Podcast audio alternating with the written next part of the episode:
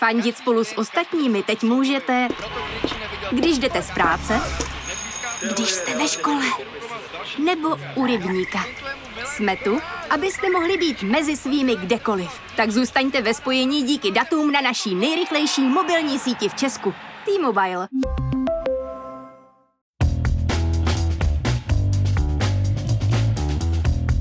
Je pátek 6. května, 72. den ruské invaze na Ukrajinu. Právě jste si zapnuli stopáž, podcast z pravodajského serveru Seznam zprávy. Mé jméno je Jan Kordovský a tenhle týden poslouchám švédský praskající let.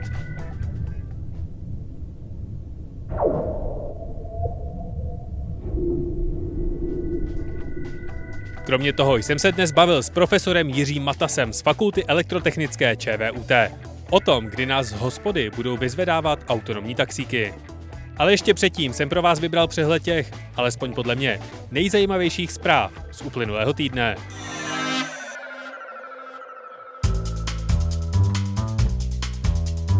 Ruským vojákům v Mariupolu se stále nepodařilo kompletně dobít ocelárny Azovstal, poslední baštu ukrajinské armády ve městě. Po částech se z ní daří evakuovat civilisty, ukrajinské jednotky stále kladou odpor. Rusové se nadále pokouší kompletně převzít kontrolu nad Doněckou a Luhanskou oblastí na východě země. Podle deníku New York Times americké tajné služby dodávají Ukrajincům informace o pohybech ruských generálů. Zlikvidovali jich už celkem 12. Evropská unie připravuje embargo na nákup a dovoz ruské ropy. Pokud plán jednohlasně podpoří všechny členské státy, měl by začít platit od konce letošního roku. Česká republika a Slovensko žádají o výjimku s možností odkladu. Maďarsko Viktora Orbána je proti embargu zcela. Česká republika vůbec poprvé na žádost vlády nakupuje plyn do státních hmotných rezerv. A hodnota rublu je vůči dolaru a euru na nejvyšší hodnotě za poslední dva roky. Měnu ale podporují zásahy ruské státní banky. Americkému nejvyššímu soudu utekl návrh stanoviska, který dává jednotlivým státům Unie možnost na svém území výrazně omezit nebo dokonce zakázat potraty. Den před únikem této informace Amazon oznámil, že svým zaměstnancům uhradí náklady až 100 000 korun v případě, že budou muset podstoupit zákrok, který není dostupný do 160 km od místa pracoviště. Pravidlo se netýká jmenovitě pouze potratů, ale všeobecně se označuje jako nástroj k obejití těchto případných středověkých pravidel. Prahou prošel po dvou letech covidové pauzy Národní pochod pro život.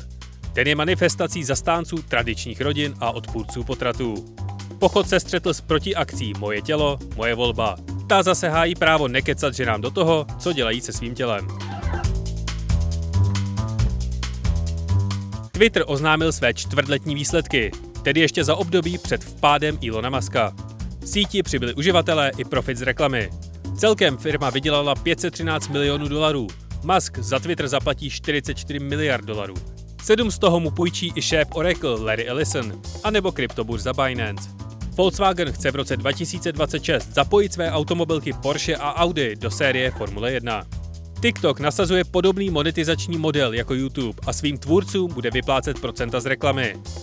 A Netflix kvůli úsporám zrušil animovaný seriál Perla, který streamovací platformě měla dodávat manželka prince Harryho, Meghan Markle. Podle deníku Guardian se evropští úředníci, kteří pracují na Green Deal legislativě, účastní mindfulness a meditačních seancí v lesích v okolí Bruselu.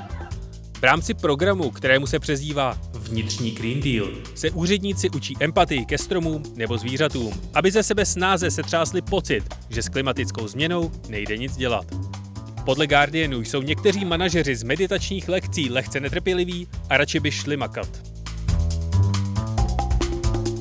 A co se stalo ještě? Zemřela mecenáška Meda Mládková. Indii a Pákistán zužují extrémní horka. Průměrná dubnová teplota je nejvyšší od doby, kdy se vedou záznamy. Ve sněmovně se opět dva dny obstruovalo. Ruští vojáci na Ukrajině ukradli traktory a kombajny za 5 milionů dolarů. Výrobce je na dálku vypnul a zamknul. Minister zdravotnictví Válek jel na zadních sedadlech bez pásů a vyfotil se u toho. Slovenští poslanci nevydali Roberta Fica k vazebnímu stíhání. Spojené státy podle studie recyklují jen 5% plastových odpadů. Vedení skupiny PPF převezme Jiří Šmejc. Šéf odboru Josef Středula oznámil kandidaturu na prezidenta. V australském Queenslandu byla objevena nová žába. okamžitě skončila na seznamu ohrožených druhů. Radovan Vávra kandiduje za TOP 09 do dozorčí rady ČES, Japonský muž, který si v roce 2018 vzal hologram, teď říká, že ve vztahu pociťuje problémy s komunikací. Evropské unii se nelíbí zamčený NFC čip v iPhonech a obyvatelé sedmi čtvrtí v Římě si vyhlásili zákaz vycházení po půl deváté večer, protože je terorizují divoká prasata. A stalo se toho mnohem, mnohem víc. Od tohoto týdne si třeba v mobilní aplikaci Seznamu můžete zahrát Sudoku nebo Solitér a za chvíli třeba i poslechnout tenhle podcast.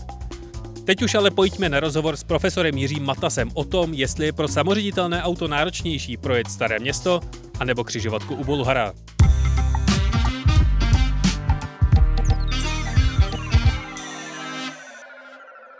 Hostem stopáže je dnes odborník na počítačové vidění, profesor Jiří Matas z Fakulty elektrotechnické na ČVUT. Dobrý den. Díky, Dobrý den. Že, díky, že jste mě pozval tady k vám do kanceláře. Čímž chci zároveň našim posluchačům říct, že pokud to nebude znít úplně studiově, tak to je ten důvod. My se tady často v tomto podcastu bavíme, hlavně teda poslední měsíc, o Elonu Muskovi, protože to lidi zajímá a baví. A aktuálně tedy hlavně v souvislosti s Twitterem. Ale já jsem si teď všiml, že on si vytyčil cíl letos pro, automobil, pro svou automobilku Tesla, že chce dosáhnout, aby její auta byla plně autonomní a můžou se řídit tedy zcela sama. Věříte mu? A jak se vlastně autonomie klasifikuje? Tak, že si cíl vytýčil, to asi není eh, co spochybňovat. A otázka je, jak to bude a kde to bude.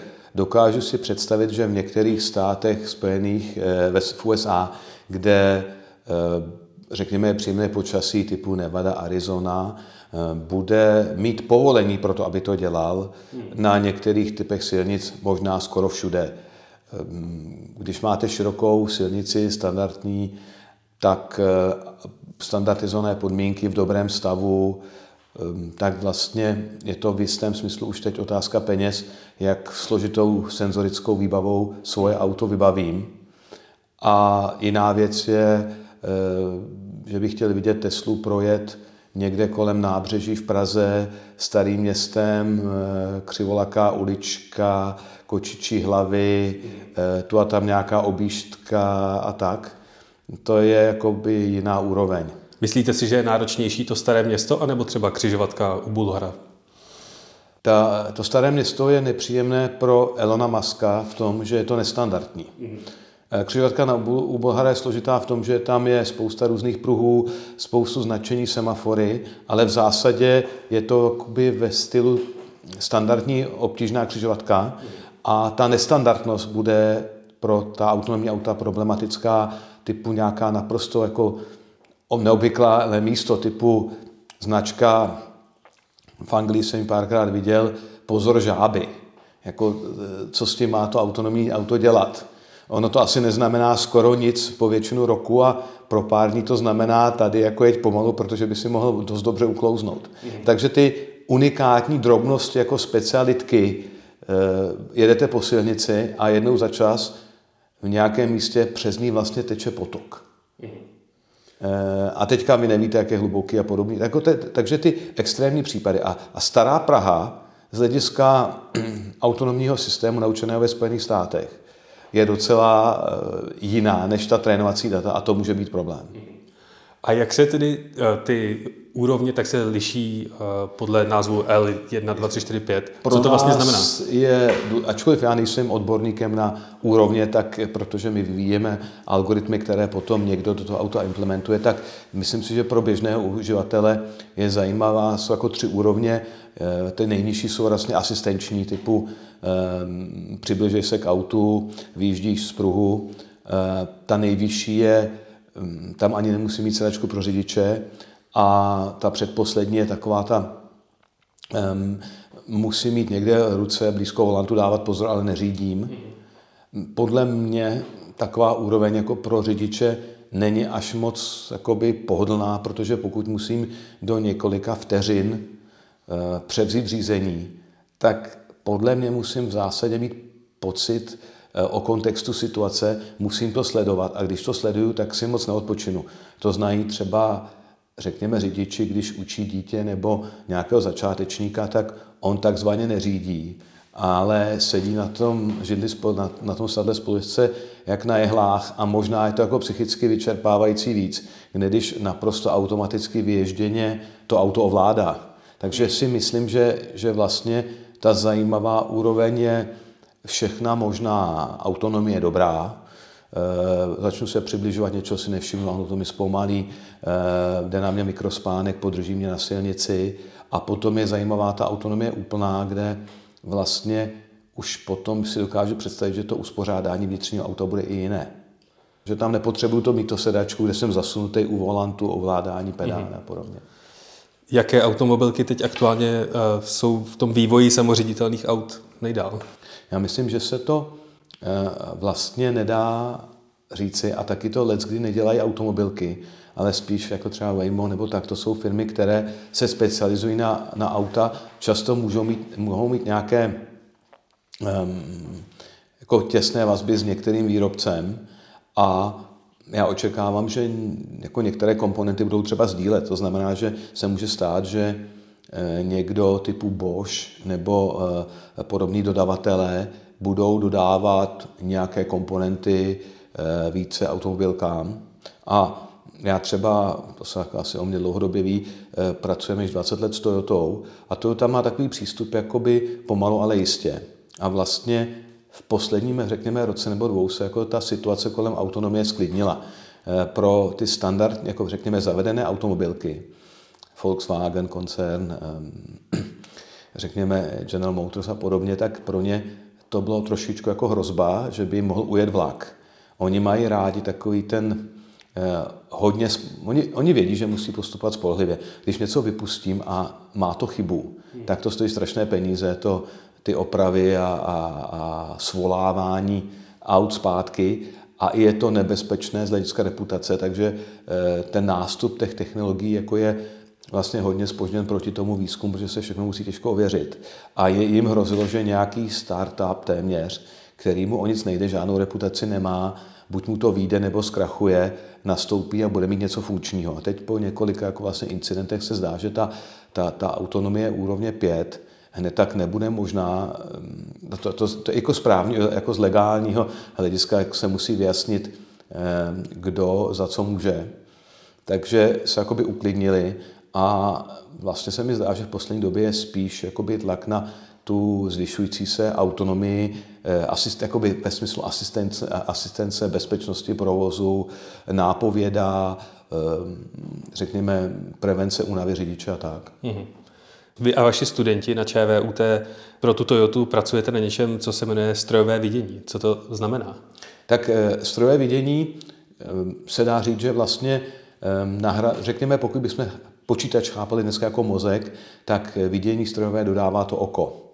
A člověk si dokáže představit lehce, že počítač bez očí může být extrémně, extrémně užitečný, může jakoby roboticky naslepo všechno možný srovnávat, může jako Google vyhledávat a podobně, ale když chci se pohybovat v terénu, navigace, tak potřebuji mít představu o okolí a potřebuji rozumět prostředí a k tomu potřebuji, potřebuji senzory, kde teda oči jsou jako jeden z dominantních pro člověka a vlastně se ví, že dokážeme řídit poměrně velmi spolehlivě, až jako na mě, když si člověk občas podívá na ty podmínky, tak vlastně člověk řídí v zásadě velmi dobře v těžkých podmínkách na základě pouze signálu vlastně vizuálního vnímání. Myslím si, že uši, čich a další vnímání nehraje žádnou roli. Já mohu třeba využívat dneska nějaký jako zpětnou vazbu, že se mi začne kývat volant, ale vlastně všechno je to na očích.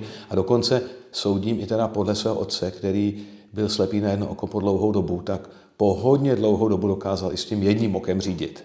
Takže vlastně s jedním něčím jako kamerou dokázal jezdit. Je pravda, že ke konci svého života měl takovou scénu, že na přejezdu se netrefil a auto se převrátilo, protože sjelo z toho betonového kusu, protože byl oslepen vlastně v noci proti jedoucím autem na to jedno oko a to druhý, který my máme třeba schovaný za nosem, tak neměl, tak vlastně s tím jedním okem se dostal taky daleko. Samozřejmě to je oko na krku. Takže aktivní senzor, který využíváme výborně. Takže jako filozofie je, kamery jsou levné, kamery jsou spolehlivé, s kamerami jako, s něčím, co se blíží v něčem kameře, což je lidské oko, to funguje, pojďme jít tímto směrem a to je vlastně jakoby směr, který ta Toyota dlouho drží. Mm-hmm. A jaký je rozdíl mezi kamerou a systémem kamer a třeba tím radarem, kterému se říká LiDAR? LiDAR je, je vlastně senzor, který přímo zjišťuje vzdálenost, eh, přímo zjišťuje vzdálenost v určitém směru. Klasický jako LiDAR je rozmítán, to znamená, že se tam točí nějaké prvky, okamžitě si říkám drahé, nespolehlivé, a v různých bodech v různém čase mi říká, jak jsem daleko od, od cíle. A na to, abych zjistil, jak je ode mě něco daleko, je to takové výborné, ale ukazuje se, že v takovém signálu se jako ne, úplně ne, ne dobře pozná, na co koukám. Jestli je přede mnou eh, člověk nebo popelnice třeba. To se může, jako v tomhle se ukazuje, že to vidění je hodně dobré a vlastně ten autonomní, takhle, autonomní auto potřebuje mít představu o tom, eh, jak vypadá okolní svět, v kterém se pohybuje a to má dvě části. Jedna část je jako vlastně statická, jako v zásadě statická, je silnice, ano, může být oprava, může tam něco ležet, eh, ale sloupy se nemění, světla se nemění a to mám v takzvané mapě. Já říkám takzvané, protože ty dnešní mapy jsou vlastně i 3D modely měst jako velice podrobná věc. A pak je nějaká věc, která je dynamická, to jsou auta kolem mě, to, eh, a chodci, další věci, eh, které se, a u těch který, když se ty věci pohybují, tak já potřebuji predikovat, kde budou, abych se s nima nepotkal.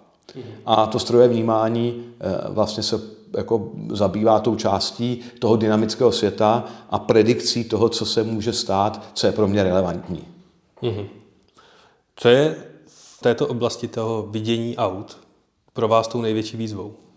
My děláme nějaké vlastně detekce pohybujících se objektů nestandardních, eh, pak děláme nějaké třeba detekce anomálí na vozovce. Anomálie je věc, kde může být na vozovce něco, co je třeba jenom změna barvy kvůli nějakému tání asfaltu, ale taky to může být místo, kde někdo vylil olej, nebo to může být něco, kde někomu upadlo e, nějaký šrouby z kola a podobně.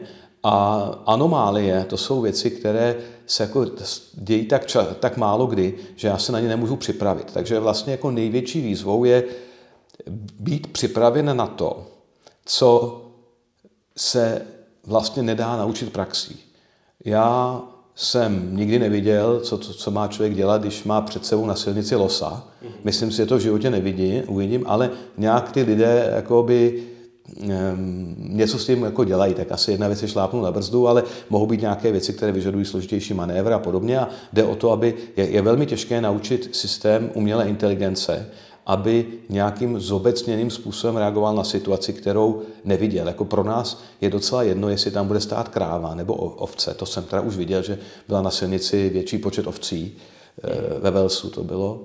A člověk se zachová podobně třeba jako s tou krávou nebo s tím losem. Ale tyhle ta, to, ta možnost jakoby, eh, jako vyšší generalizace je trošku těžší. A to je jenom příklad, že možná to si člověk dokáže představit, ale jsou věci, které se jako vlastně nepředstavují a stane se jaká, nějaká souhra okolností a to, to je těžké.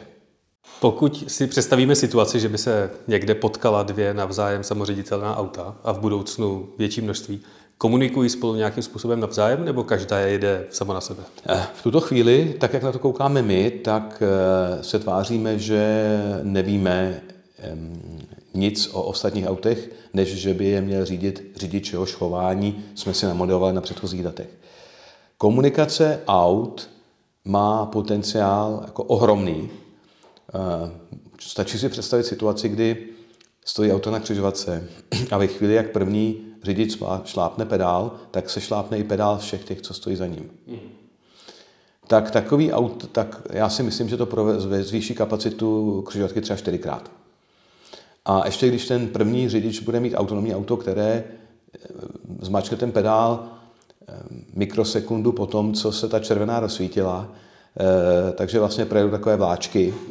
Dokonce, jako to už je teda jako hodně science fiction, ale ty simulace člověk vidí, že mohou dva, dvě jako kolony aut projíždět tak, že udělají odstupy a projíždějí zrovna v těch škvírách. Eh, když, ty, když ta auta jedou jako nějakou konstantní rychlostí, nic se nehýbe, tak se to dá spočítat a vlastně jako by to vypadá, že dva proudy aut se prolínají, aniž by si vadili.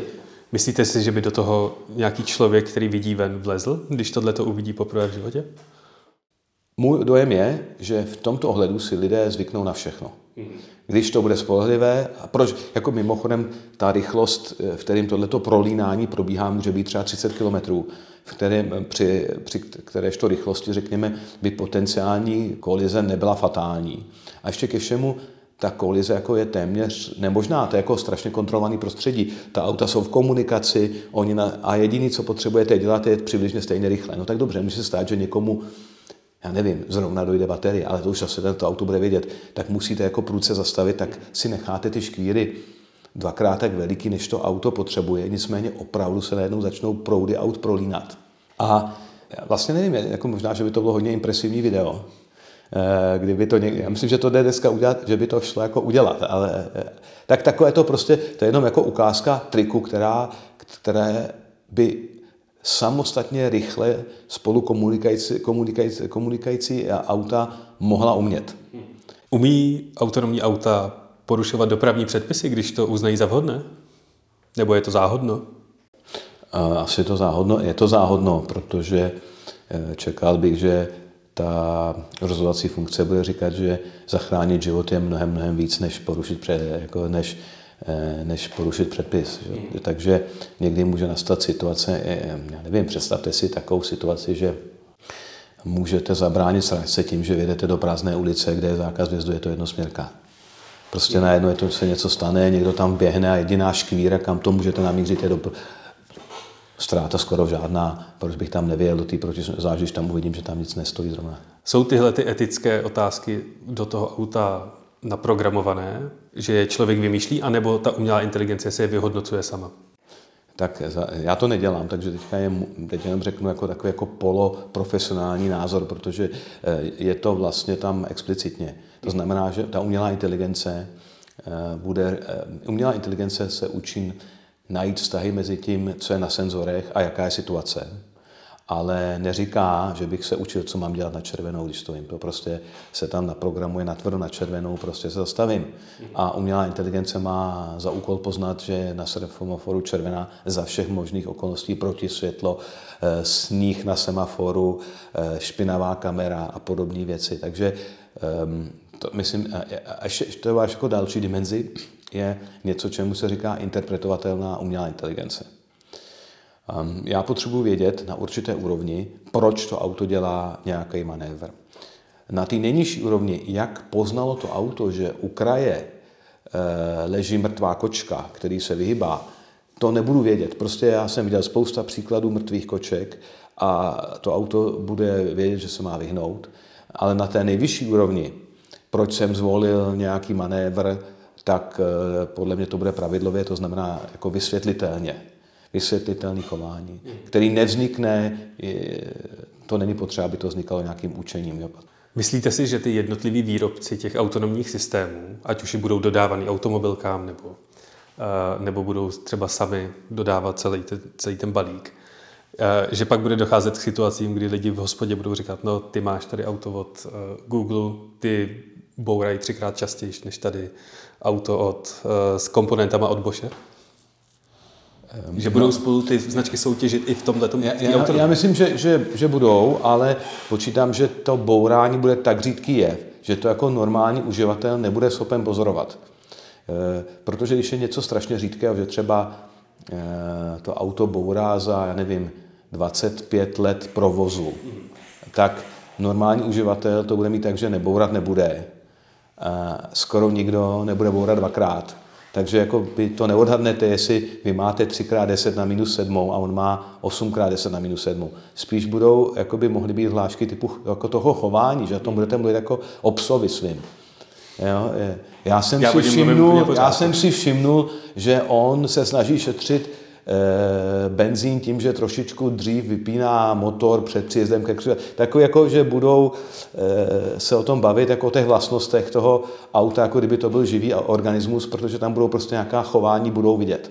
A myslíte si, že když si koupím eh, BMW, který má pověst sportovního auta pro agresivnější řidiče, anebo když si koupím dáči, takže se budou chovat trošičku jinak? To bude otázka možná i marketingové strategie těch výrobců. Určitě to půjde nastavit, pokud se budou držet jako v rámci všechno musí být bezpečné. Protože kdyby někdo prokazatelně měl nastavení, které sice jako je sexy pro určitou druh uživatelů, že to prostě jede nejrychleji ze všech, ale ohrožuje to někoho, no tak si myslím, že to jako neprojde, že? protože se to dá verifikovat, testovat. Eh, no. Co jsou podle vás ty největší benefity eh, autonomních aut, kromě teda samozřejmě přesunu z A do B bez inputu člověka? Tak já jsem přemýšlel o tom, když jste sem přišel, tak mi řekli, že, že se budete bavit o autonomních taxících hodně. Aha. To je mimochodem věc, která by mohla přijít dřív než auta, protože já mohu volit autonomní auto pro nějaký, eh, nějaký úsek, o kterém vím, že jako je úplně pod kontrolou a je v pohodě, protože já vím, odkud kam pojedu. Um, můžu tam mít větší prostor, potenciálně můžu být bezpečnější. Jo, dokonce jako jsou diskuze, jsou lidi, kteří říkají, hele, možná, že nám zakážou řídit v nějakém místě, protože tu chvíli se stávám jako těžko predikovatelným. No, takže prostor pro, pro lidi, kteří v tom budou cestovat tak, že to už teďka nebaví to řízení, tak vlastně veškerý čas cestování budu moct strávit tím, co mě baví, budu si číst, můžu tam mít křeslo, jak, bude to jak doma. A pak nakonec i mě budou třeba méně znervozňovat nějaká zácpa, tak jo, tak si čtu o 10 minut díl, ale to je jako jiný, než se to posouvá. Eh, ale ono i dneska, jako některé systémy vlastně já v zácpě se můžu posouvat a vlastně tomu nedávat pozor vůbec. Nicméně, jako budu si číst takhle s knihou na volantu, jo, ne, ne, no. Takže eh, pak jsou takové ty věci typu eh, jakoby sdílení, sdílení technicky, že bych jako možná, že by, že by došlo k tomu, ale já jsem spíš pesimista, že by lidé sdíleli auta, ale hodně lidí chápe auto a, a, a tomu rozumím, jako třeba řekněme další malý pokojík svého, svého bytu a mají to tam způsobený po svým a chtějí to mít jako to svoje. No, potom, potom si myslím, že může být nižší spotřeba, mm. protože prostě to auto, když o to půjde, tak může být nastaveno na minimální spotřebu. Myslím si, že dost dlouhou dobu to nebude šetřit peníze. Že vlastně to vybavení, že to bude jako trošku jako luxusnější věc, že budu mít auto, kde si můžu dělat nějakou svoji práci, ale bude to trošku dražší, protože prostě tam budu muset mít ten systém navíc. Hmm. No, samoředitelné taxíky tak jsou už dostupné v Arizoně, kde je provozuje firma Waymo, kterou vlastní Alphabet, respektive Google. V San Francisku, kde je dostupná služba Cruise. A teď dostala minulý týden, dostala v Číně, v Šanghaji licenci firma Pony.ai na provoz 100 autonomních taxíků. Kdy se nějaké takové služby dočkáme u nás nebo alespoň v Evropě? Já, já myslím, že to je otázka jakoby finanční rozvahy. Takže se může ukázat, že vlastně někdo jako třeba Google nebo Alphabet má v podstatě neomezené prostředky. Dělat tuhle tu hru je pro ně jako vlastně mnoho dalších hraček, které mají. Není to pro ně životně důležité, když to uspěje, tak to uspěje, když to neuspěje, tak to neuspěje. A ty taxíky mají jakoby velký význam v tom, že oni sbírají data. Takže když ono, i když on je drahý, bude na sobě mít mnohem víc senzorů, než jako jakýkoliv auto by uneslo, tak e, sbírají data z živého provozu a jakoby najíždějí kilometry. Ta data jsou třeba potenciálně drahá a oni čekají na nějaké jakoby, ty řídké události, takže to je vlastně jako možná sběr dat s nějakou reklamou na taxi. Tak pokud nebudou ty firmy chtít sbírat data tady, což možná budou, ale tak si myslím, že jako ekonomicky to bude trvat docela dlouho, než eh, to bude levnější než nějaký Uber. Takže a proč by tady mělo fungovat něco, co je dražší? Je to ekologičtější? No, v principu o tolik ne, to spíše otázka jiných věcí, jako typ motoru a podobně. Um, někdo to může používat jako PR, dobrý, ukazuje, že jsem technologicky silný, a nebo sbírám data, takže když se ukáže, že chceme sbírat data ve středoevropském prostoru, tak to tady někdo nasadí a, a prosadí teda tu zákonnou úpravu. Což si myslím, že Evropa je taková jakoby v tomhle konzervativní, možná, že zdravě konzervativní. Prostě se ukazuje, že některé věci sdílení dát, eh, to, že o mě všechno ví Facebook a podobně, jako má to potenciálně nepříjemné vedlejší efekty a eh, myslím si, že bude těžší v Evropě přesvědčit, řekněme, regulátory, že to může jezdit i bez toho operátora, že to asi bude jezdit s, nějakého, s nějakým, nějakou dobu s, jako s člověkem, který bude mít teda ty ruce na volantu a v tu chvíli zase ztrácím jako šanci na to, abych něco ušetřil. V některých chvílích to může být i kapacita, jo? že ve chvíli, kdybych měl autonomní taxi, tak vlastně můžu vyrábět auta a nepotřebuju školy taxikáře. E, což by někde v nějakých chvílích možná mohlo být zajímavé, ale vzhledem k tomu, že taxikář je dneska, mně to teda přijde, tak co koukám, že je to takové jako, abych to řekl, vyrovnávací zaměstnání. Jo? Někomu něco přestane fungovat, e, propustí pár lidí, hmm. tak taxikáře vlastně z navigací dneska může dělat let kdo. Hmm. Takže si myslím, že poptávka potom, aby jsme jakoby ušetřili nebo e, nahradili mm, chybějící taxikáře stroji, protože prostě nejsou. Hmm. Takže taková vlastně nebude v Evropě. Pandemie akcelerovala vývoj všech možných technologických segmentů a stalo se tak i u samoředitelných aut?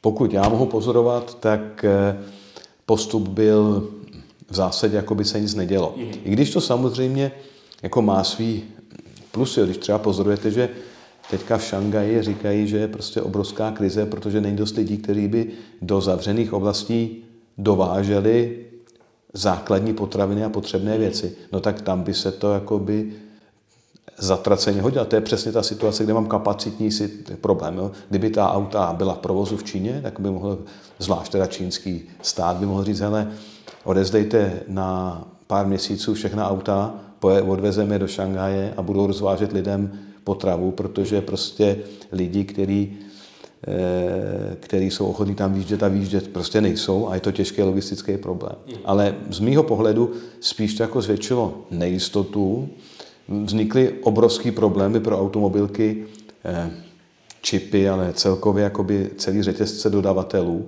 Takže si myslím, že, že vlastně automobilky se zejména jako zaměřily na to, aby měly robustní dodavatelský řetězce a autonomní auta se ukázalo, že nikdo to vlastně jako nemá za rohem, takže to můžu nechat, nebyl důvod to zrychlovat nebo nějak se na to soustředit.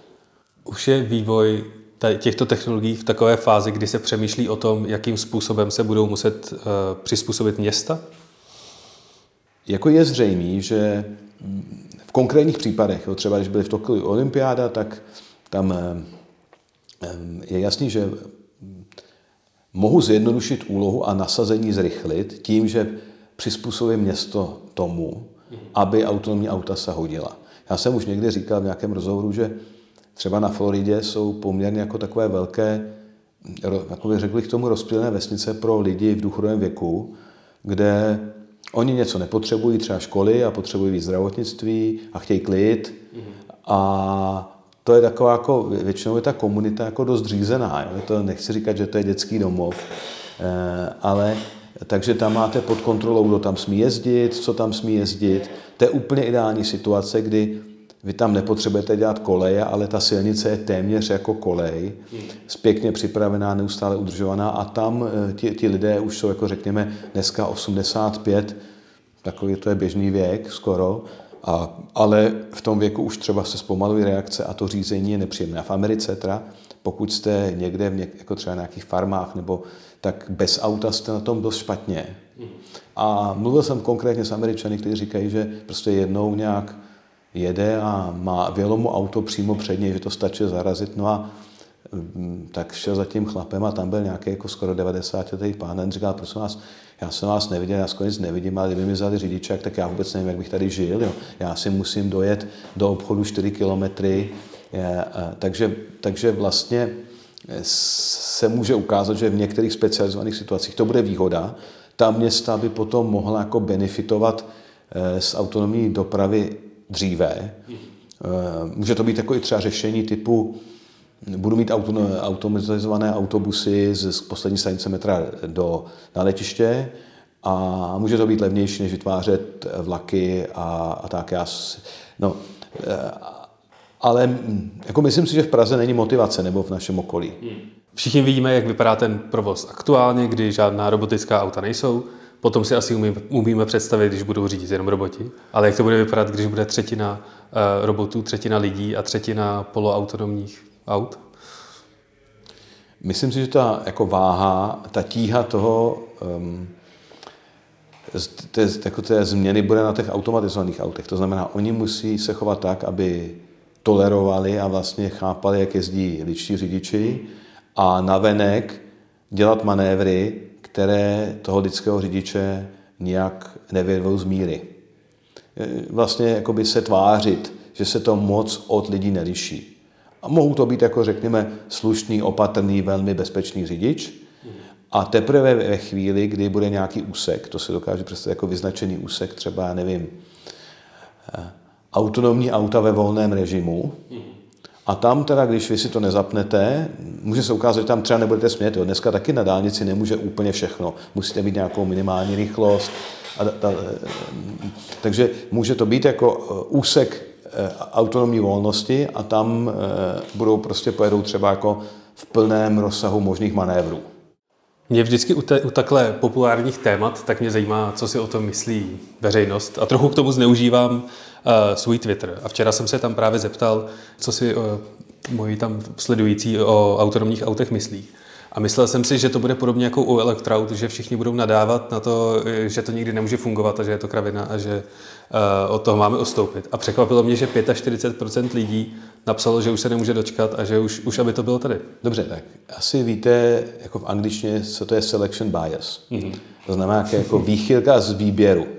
Eh, já vás neznám, ale podle toho, že jste tady, jako se zabýváme rozhovorem na technické téma, eh, mladší věková kategorie, počítám, že vaši, z mého pohledu mladší věková kategorie, možná, že už na tom Twitteru jsou ještě jiný generace mladší, podle mě vaši follower, a nevím česky, jak se to překládá, následuj, sledováč, sledující, sledující tak, eh, tak sledující jsou lidi s zájmem o techniku, eh, novinky, eh, pozitivní výhled ke změnám. Jo, ne, nezbytně. Člověk by musel udělat analýzu, co znamená moji, moji sledující. A je to možná docela zajímavá skupina, mm-hmm. A mimochodem teda to jako teďka napadlo, jako jak děláme to strojové učení, tak možná, že kdyby člověk dal pár tweetů a podle toho viděl ty odpovědi, tak vy byste, vlastně by si člověk mohl udělat eh, demografickou studii toho, kdo jsou ty moji eh, sledující, protože vy to asi, vy to asi můžete to vůbec jako eh, projít ten seznam? Nebo ho neznáte? Existují na to nástroje. Já osobně si teda myslím, že nejsou úplně etický, ale pokud má člověk vyplněný všechny ty detaily, tak ty nástroje to umějí analyzovat a trochu vám říct, kdo to je a jakou máte no, tak, takže, takže třeba by se mohlo ukázat, že věková struktura vašich e, followerů není úplně o, zobrazením reality. E, znamená to, že ty lidi jsou jako počítačové gramotní, mají nějaký zájem o sociální média. To určitě není náhodný výběr. Ale stejně je to 45%, to je téměř polovina. No tak třeba víte, vidíte, že když jsme u takových těch sociálních témat, tak eh, se snižuje počet lidí v Evropě s řidičským oprávněním. To, to co jakoby, když my jsme chodili do školy, tak, tak už kluci, které, nebo vědělo se, že můžu chodit do autoškoly, ještě mi není 18, abych na den svých narozenin si mohl dojít pro řidičák. A a většina lidí ve čtvrtáku na Gimplu prostě už se na to těšila, abych mohl jezdit. A dneska je to takový, že jako je to starost, kromě toho, že to je nějaká radost a mám všechny možný taxíky. Taxík bylo něco, já jsem vychovával, byl vychováván ve stylu, že do taxíka jdu ve chvíli, kdy jako mi hrozí amputace nohy, nebo prostě jinak se musíš, musíš dojít, nebo musíš jet na kole. Je to jako nějaký extra luxus, který si člověk dovoluje v extrémních případech. Dneska to nic tak jako strašného není, jedu, když jedu na večeři, tak ten taxi k tomu, nebo Uber k tomu přidá nějaký, jakoby, možná ne, že to rozhodně to nezdvojnásobí. Hmm. Takže to se to dá tolerovat. Takže, eh, a možná pro velkou sadu lidí to jako je eh, transport bez starosti. Já si právě myslím, že pro spoustu lidí je vlastně nechce řídit auto, nezajímá je to, všechny ty předměty, tak jsou prostě jenom pračky různých různých výrobců a jim to úplně jedno. Chci funkcionalitu. Teď jsem tady a potřebuji být tam. A když to zafunguje efektivně a rychle, výborně. že by chtěli vědět, jak to funguje, řídit to, mm, mít radost z toho, že jako jsem schopný to zvládnout, eh, správně reagovat. Ne, já, já to nepotřebuji, já potřebuji se dostat tamhle za kamarádkou, eh, kde jsme dohodnutí, že máme sraz a chci to udělat efektivně. A v tom autonomním autu si budu moct telefonovat eh, a nebudu muset se, já nevím, bát, že mě někdo zakažte v té tramvaji, nebudu na nic muset čekat. Takže je to, je to, začne to být jako funkcionalita a, a já to budu mít bez, jako bez starosti. Že? Mm-hmm. Tohle byl profesor Jiří Matas z Fakulty elektrotechnické na ČVUT. Já vám moc děkuji za rozhovor. A není zač, bylo potěšením.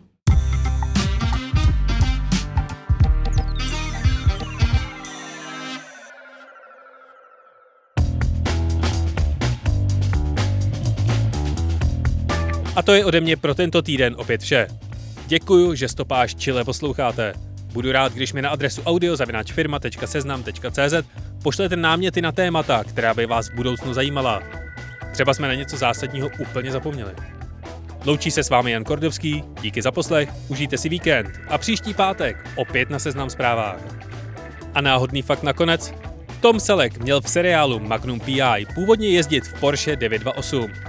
Herec ale měří 194 cm a Porsche odmítlo vyhovět žádosti produkce o namontování velkého střešního okna. Magnum tak řídí Ferrari 308 GTS, které se díky seriálu stalo 80kovou legendou. S knírem.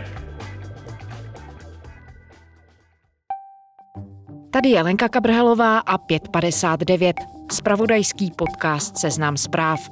Shrnujeme to nejdůležitější dění v Česku, ve světě, ekonomice, sportu i kultuře.